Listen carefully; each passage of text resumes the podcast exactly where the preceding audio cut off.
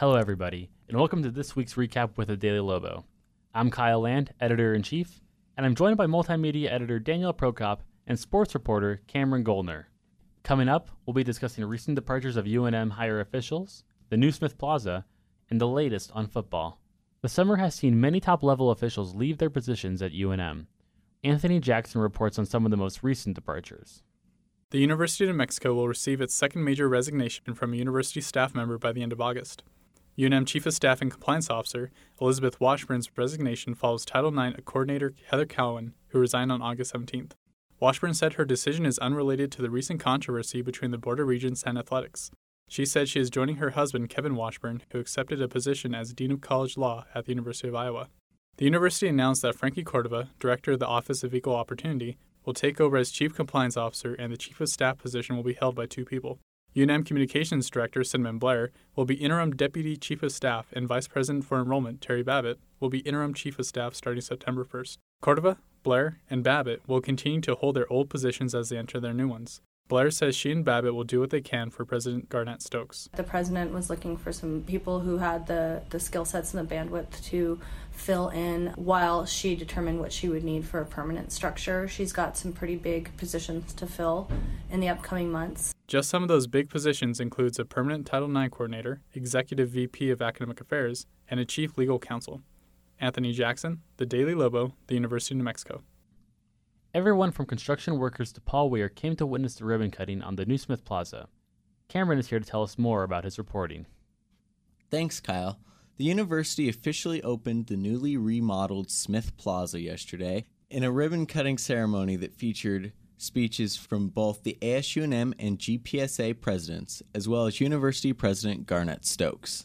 At yesterday's ribbon cutting, President Stokes spoke about the importance of outside spaces improving student well being. Oh, I think it's beautiful, absolutely beautiful space. I mean, I, I, I believe in the importance of these outdoor spaces on a campus. I think that places for people to gather. And now for sports. Be sure to check out Alani Ryle's preview for this weekend's Lobo Classic, a volleyball tournament taking place in Dreamstyle Arena, also known as The Pit, and not Johnson Gym, where they normally play. Also on Saturday at 6 p.m., is the first football game of the season where UNM takes on the University of the Incarnate Word. So, Cameron, I'm sure many people, including me, are wondering who exactly is the University of the Incarnate Word? So, Incarnate Word is a small university. It's a private Catholic school in San Antonio, Texas. They play at the FCS or Football Championship subdivision level in the Southland Conference. Last year, the team went 1 and 11 this game on Saturday will be their first under new head coach Eric Morris, who was mm-hmm. previously the offensive coordinator at Texas Tech University. The question is, why are we playing such a tiny school then? Well, basically, the idea is that it's a chance for the Lobos to start the season off on a good foot. You bring in an opponent that's a smaller school and one that wasn't very successful at their level last year, and it's a chance for you to, you know, possibly put up a big victory and get your fan base excited about the upcoming season. So, what's the motivation then for Incarnate Word to come to Albuquerque and conceivably be blown out by the Lobos? Well, this happens all throughout college football, and we'll see it again next week with the Lobos on the other side, but we'll talk about that later. The Lobos are paying Incarnate Word $325,000 to come to Albuquerque and play this game.